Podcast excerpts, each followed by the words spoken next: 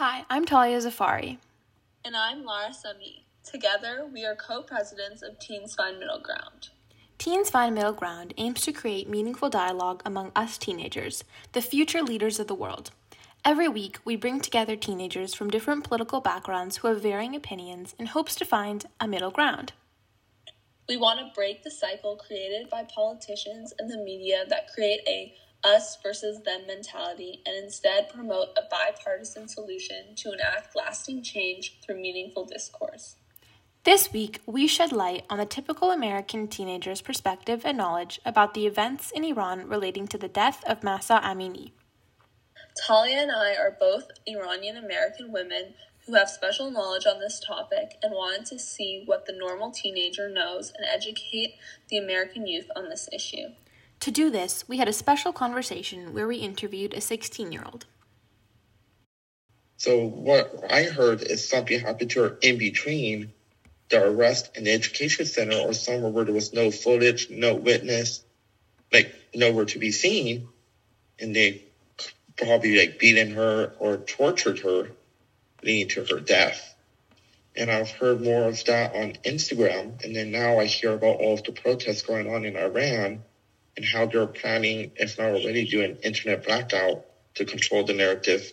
And I fully believe this because Iran is a very uh, repressive regime like North Korea and Russia, where they're trying to suppress the um, the population and not let narrative out of control, like it is right now in the U.S.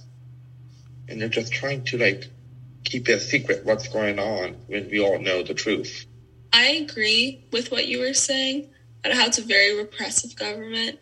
One thing um, that I disagree on is that it's like North Korea and Russia, because Iran is more of a Islamic republic. So it's basic. It's like it's the the government is revolved around religion, while in Russia and Korea, it's more of just a suppressive government without like that religious factor. Uh, what I was trying to get at, I mean, they're trying to like shut down the people, like yes. North Korea and Russia. I was not trying to compare the governments, only in the sense that they want to control their narrative. Mm-hmm. Yes. And definitely the yeah. aspect of shutting down the internet, which you mentioned, it has happened. Um, it's very similar to North Korea curating their news and only allowing their citizens to have a certain perspective. These countries are all just trying to avoid the people from telling the truth of what's really going on. Do you think this is a conflict based on religion? Um, very much so. Um, Iran, like said, it's a very like religious government, and they follow Islamic rule to um, an extreme, and it was purely based off religion. Like there's no doubt that, that that's the intent of what what happened here. And that's why all these women in Iran right now are going against it in protest. Do you think yeah. the actions of the Iranian citizens are justified? Well, no, they are very justified to protest and to express their opinion and their views and fight for justice. Because what it could be them next. You never know who is next. Like I'm sure Amini did not walk out thinking, "Oh, today I'm going to be killed by the police." Definitely. And the police that you're referring to, it's called the morality police. They're basically in charge of ensuring that everybody is following like the dress code and religion. Do you think it's justified to have a morality police, especially in a country like Iran? And what do you think the repercussions of having something called like the morality police? They're limiting your personal freedoms and liberties. Like, um, it, yeah, it's the law in Iran to follow Islam, but like we see their methods are very unjust. It's basically censoring citizens and um, killing them for violating the rules. Yeah. Also, as you said, like Iran, there is like religion and Islam is part of the government. However, in, before the revolution in 1979, before 1979, Iran was a, a Western state and pro Western so kind of shows like the different extremes Iran can go to and how people now are saying, well, this is about the Islamic government and that's just Iran's policy. But then you also have to look back 50 years ago and see like this was not always like the climate in Iran, and this wasn't like how things were always like. So it's it's interesting to see that juxtaposition because even in 1979, um, Reza Shah Pahlavi, he said um, he instituted like a law, and it was women could not wear hijabs and could not wear headscarves and the veil. So that's kind of really an interesting juxtaposition that I think we have to think about and how that plays into it.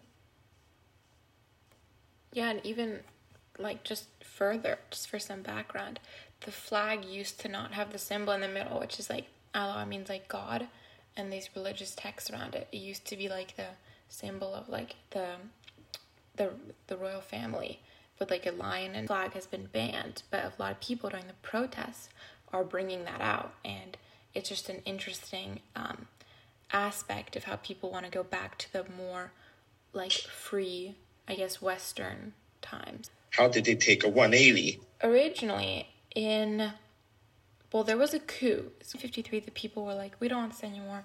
We want a prime minister. So they elected this prime minister, um, and he was very like isolationist, nationalist. We have to control our own oil. We shouldn't give oil to the UK, France, and the US. It should just be ours. Then the economy was kind of like falling because then a coup took place called the 1953 coup d'etat, and um, the CIA and MI6, which is like the British intelligence agency, ousting the prime minister of Iran. They re-put back the Shah, which is the king, and he's very pro-West. So then, for like over 20 years, the Shah ruled very pro-West policies, gave oil distribution, but the economy was like flourishing to an extent. Um, then in 1979, like religious man named Ayatollah Khomeini came and he kind of started these uphills in the street and people were agreeing with him. They were like down with like, this is not fair. We don't want to give all away like our oil. We like we're we're stronger on our own. Kind of going back to like nationalistic sense, but also with an element of religion. And so they um, ousted the Shah. They took over. It was this bloody like revolution and they kicked the Shah. He even came to the U.S. because he also had cancer, so he had to come for cancer treatment.